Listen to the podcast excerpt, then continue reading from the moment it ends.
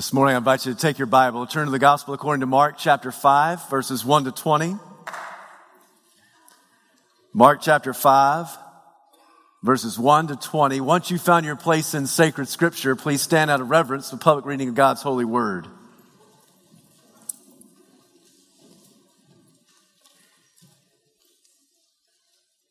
They went across the lake to the region of the Gerasenes. When Jesus got out of the boat, a man with an evil spirit came from the tombs to meet him. This man lived in the tombs and no one could bind him anymore, not even with a chain. For he had often been chained hand and foot. But he tore the chains apart and broke the irons on his feet. No one was strong enough to subdue him. Night and day among the tombs and in the hills, he would cry out and cut himself with stones. When he saw Jesus from a distance, he ran and fell on his knees in front of him. He shouted at the top of his voice, What do you want with me, Jesus, Son of the Most High God? Swear to God that you won't torture me. For Jesus had said to him, Come out of this man, you evil spirit. Then Jesus asked him, What is your name? My name is Legion, he replied, for we are many. And he begged Jesus again and again not to send them out of the region. A large herd of pigs was feeding on the nearby hillside. The demons begged Jesus, send us among the pigs, allow us to go into them. He gave them permission, and the evil spirits came out and went into the pigs. The herd, about 2,000 in number, rushed down the steep embankment into the lake, and they were drowned. Those tending the pigs ran off and reported this in the town and countryside, and the people went out to see what had happened. When they came to Jesus, they saw the man who had been possessed by the legion of demons sitting there dressed and in his right mind. And they were afraid. Those who had seen it told the people what had happened to the demon possessed man and told about the pigs as well. Then the people began to plead with Jesus to leave their region. As Jesus was getting into the boat, the man who had been demon possessed begged to go with him. Jesus did not let him, but said, Go home to your family and tell them how much the Lord has done for you and how he has had mercy on you. So the man went away and began to tell in the Decapolis how much Jesus had done for him, and all the people were amazed. Bless his holy name. You may be seated.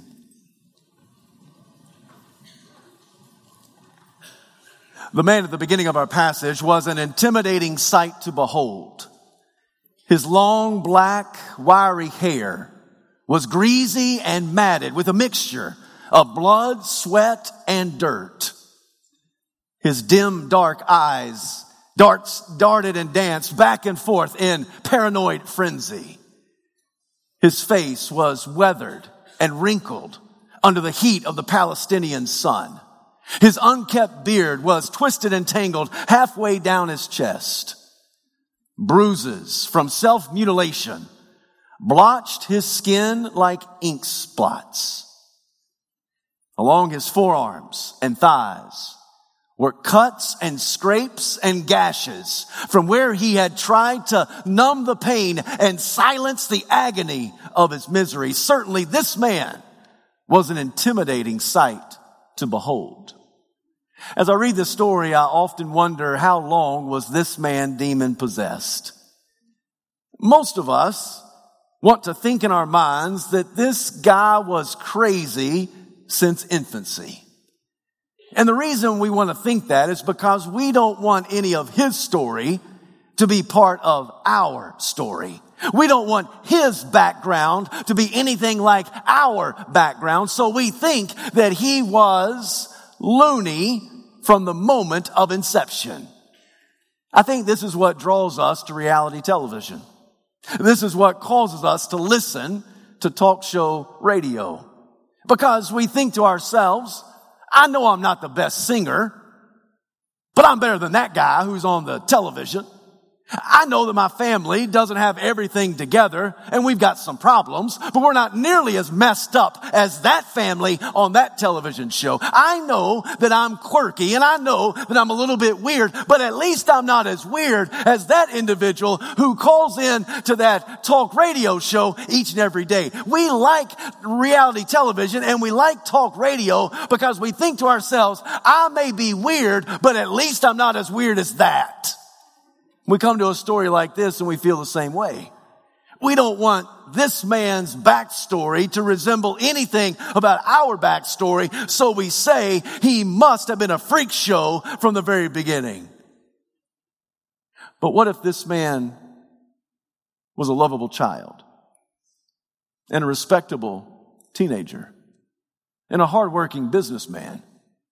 What if this individual used to coach Junior's ball team, be active in civic organizations, even the president of the Chamber of Commerce.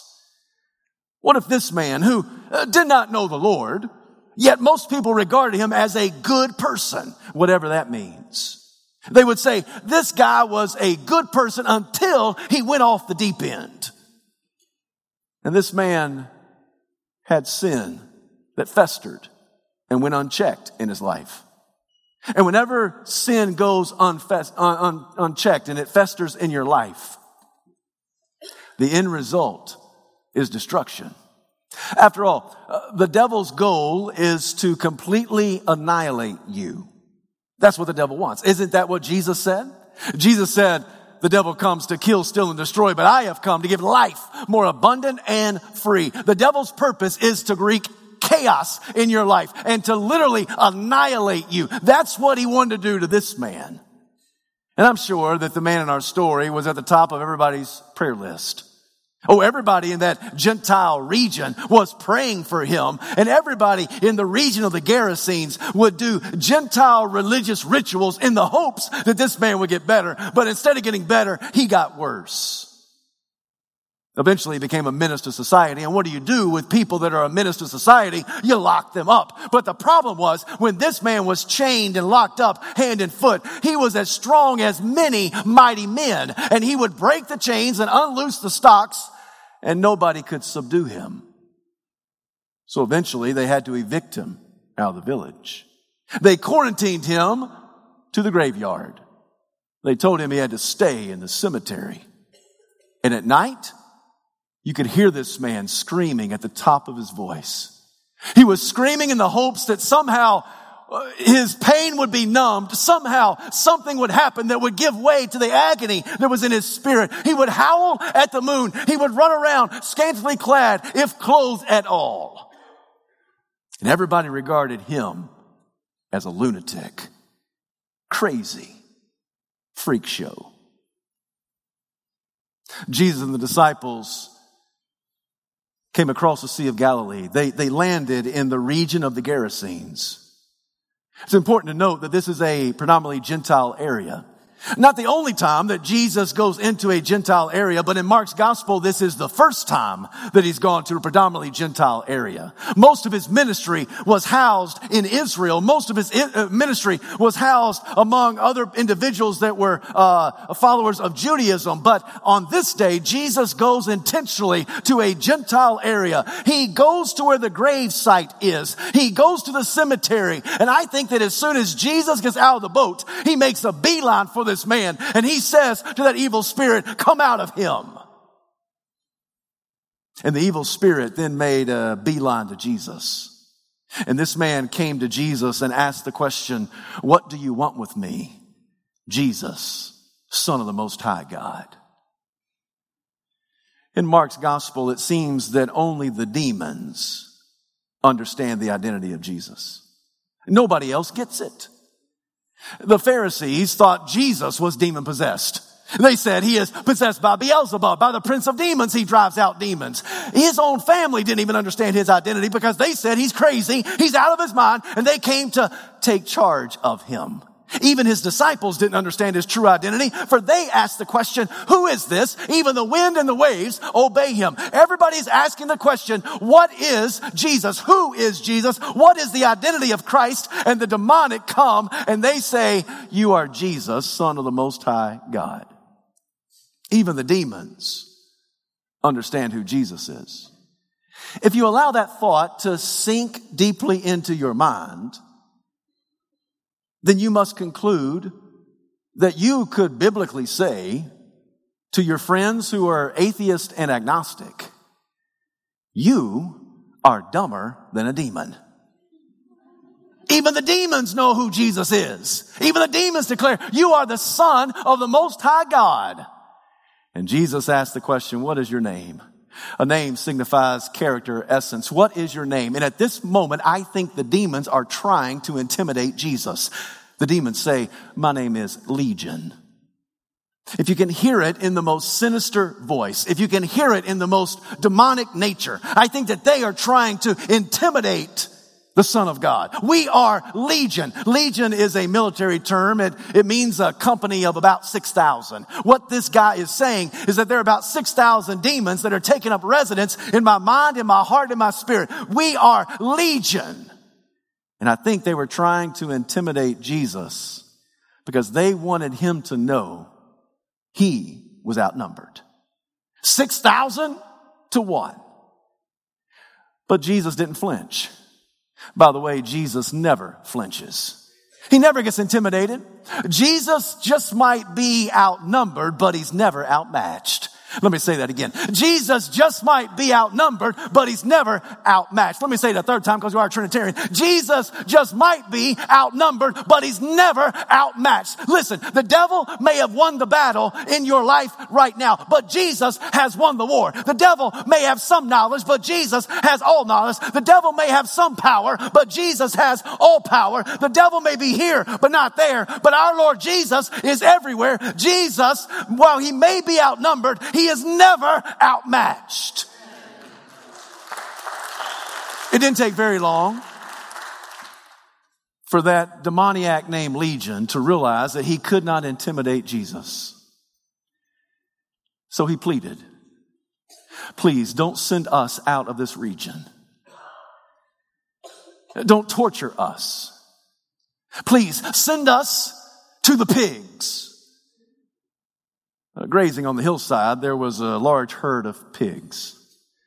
It is Mark and Mark alone who tells us there are about 2,000 pigs in that herd. And Jesus permitted the demons to go into those pigs. The demons understood they could do nothing outside the permission of Jesus. They had no jurisdiction because Jesus was there. Friend, let me tell you, that both hell and hallelujah cannot occupy the same geographical space. The, the demons understood that hell and hallelujah cannot occupy the same space. Whenever temptation comes at you, my friend, the best thing you can do is simply say hallelujah. The best thing you can do is just praise the Lord. After all, that's what hallelujah means. It's a conjunction in the Hebrew language of hallel, which means praise, and Yah, which is short for Yahweh. So every time you say hallelujah, you are saying praise Yahweh. Praise the Lord Jesus. Let me just remind you what James says. James says that we are to submit ourselves to God, resist the devil, and he will flee from you. You know what, what he's really meaning? He's meaning that hell and hallelujah can't occupy the same space.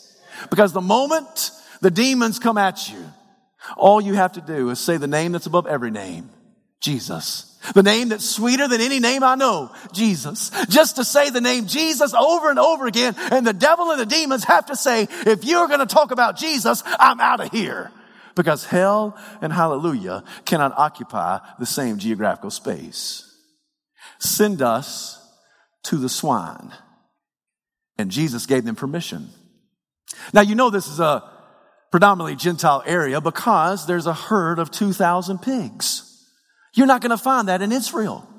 You're not going to find a pig farmer in Israel. You're not going to find a pig farmer that has a large farm of 2,000 pigs. Why? Because pigs are regarded as unclean animals.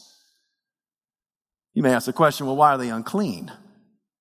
In Leviticus chapter 11, Moses says to the people of God, you are to eat the meat of animals that have a split hoof that's completely divided and animals that chew the cud. In Leviticus chapter 11 verse 3, it specifically identifies a pig. A pig is an animal who has a split hoof completely divided, but it does not chew the cud. Therefore, a pig is to be regarded as unclean. So to this day, you will not find 2,000 pigs in Israel. You will not find Jewish people that will consume any pork. Why? Because still to this day, they believe that this is an unclean animal. Now, I don't want to uh, question your intelligence in any way, but do you know what it means to chew the cud? An animal eats the food, swallows the food, and then that animal vomits that food back into its mouth, chews on it a second time, and swallows it again. That process is called chewing the cud. Now listen, I realize that medically some individuals, some not individuals, some, some animals have to do this for the digestive system. But that's just nasty. this past week, I just said, thank you, Jesus, that you did not make humans to chew the cud. Because even if it was normal activity, it would be gross. Imagine with me. You take your sweet wife to dinner. It's a nice dinner. It's a white tablecloth dinner. It's got utensils that you don't even know what to do with around that plate. And you're sitting there and your wife looks beautiful, dressed up, makeup's perfect. You get lost in her eyes as you sit there and enjoy and dine together, and all of a sudden, your sweet wife goes,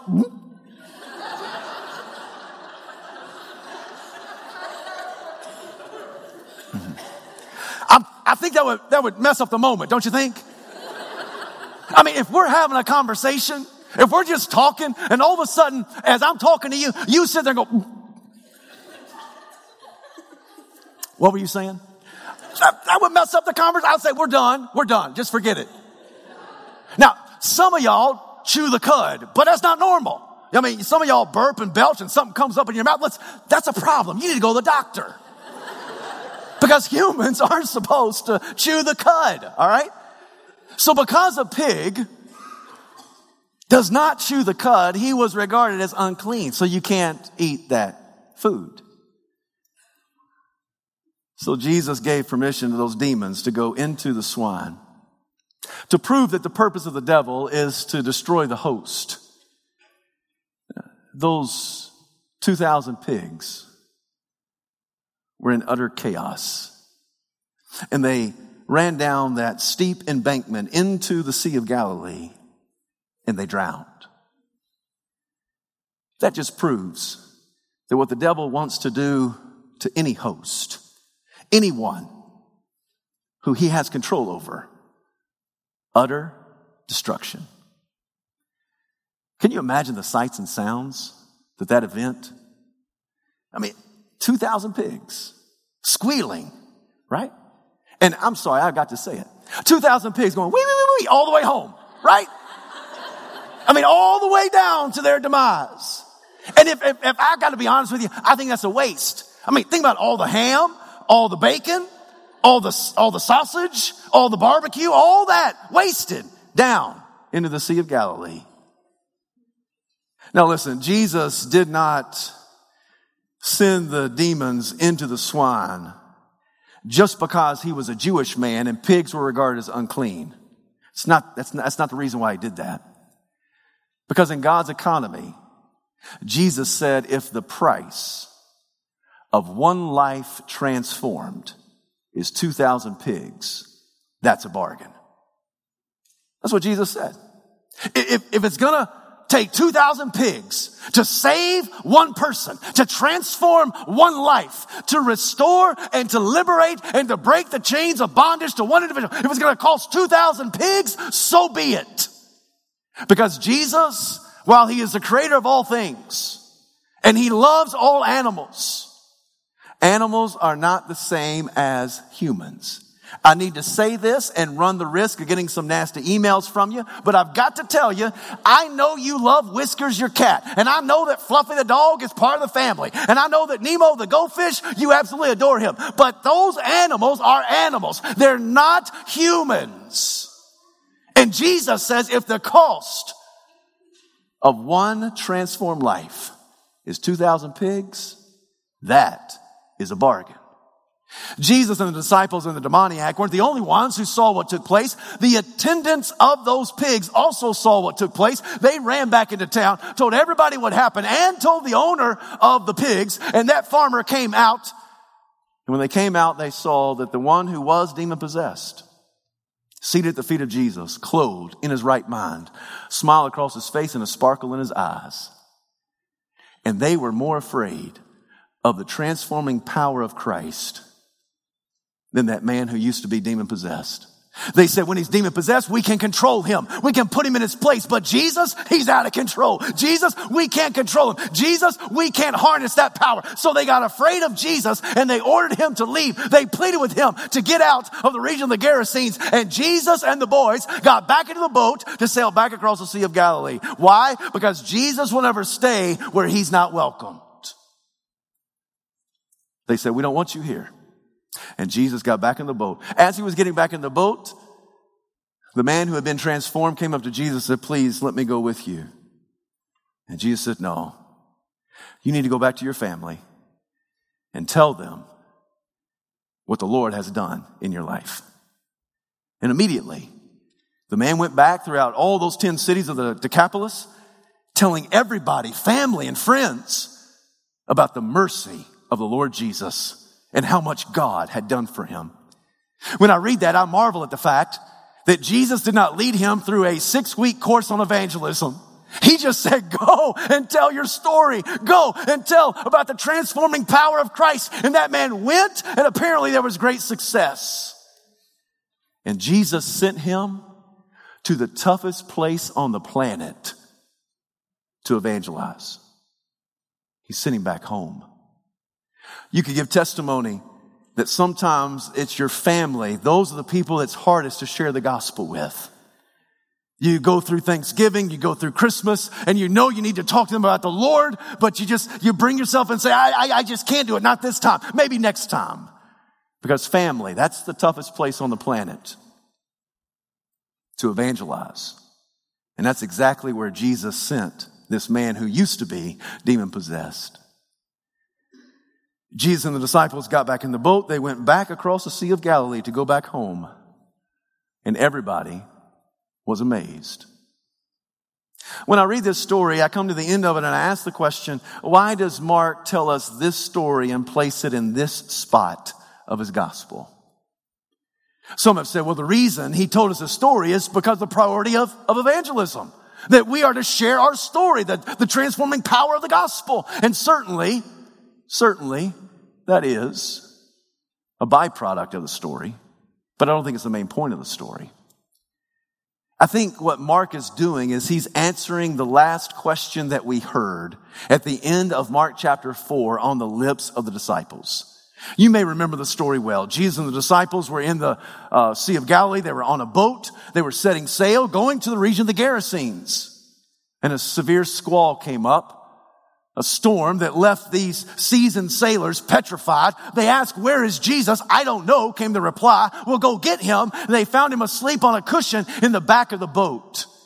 They woke him up and Jesus stood up and said, peace, be still. And immediately the rain stopped falling, the wind stopped howling, and the waves stopped crashing. And turning to his disciples, Jesus asked the question, why are you so afraid? And then he followed up with, and why do you still have no faith? The disciples looked at each other dumbfounded, and they said, Who is this? Even the wind and the waves obey him. I think that Mark is answering the question of who is this? In Mark's gospel, nobody knows the identity of Jesus. Nobody knows with accuracy who Jesus is, except for the demons. And Jesus wants to make his uh, identity known, and Mark wants to make his identity known. So Mark says, let me tell you this story, and in this story, it proves who Jesus is. Because Jesus is the Savior. who makes special trips to special places to break sin's bondage one person at a time. That's who Jesus is. Jesus is the Savior who makes special trips to special places to break sin's bondage one person at a time. That's why he went to the Gerasenes. That's why he went. He went for this one man. The case could be made that the only reason Jesus sailed across the Sea of Galilee was to liberate this one loony lunatic named Legion. That's the only reason he went. He went for one person. Not the only time in the ministry of Jesus that he goes for one. Sometimes he goes for many. Sometimes he goes for one one. Sometimes Jesus makes special trips to special places to liberate the bondage of sin one person at a time. Ultimately, sin's bondage is broken at Calvary, where all of our hangups and all of our bad habits and all of our sin and all of our activity, past, present, and future, is nailed to the cross and we bear it no more.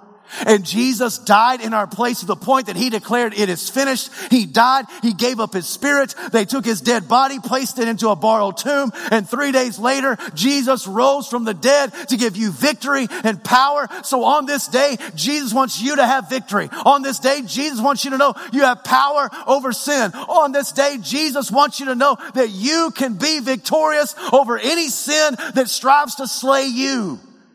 Because in Christ, he is the Savior who makes special trips to special places to break sin's bondage one person at a time. I do need to make this one further clarifying statement that if you are in Christ, you cannot be demon possessed.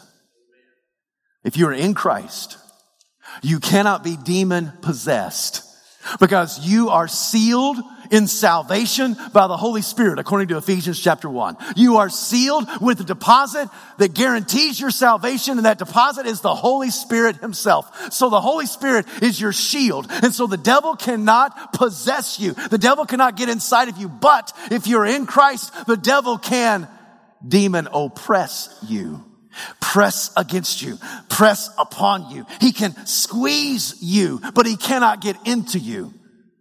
But if you're outside of Christ, you're fair game. If you're outside of Christ, you have no shield and no protection against the adversary.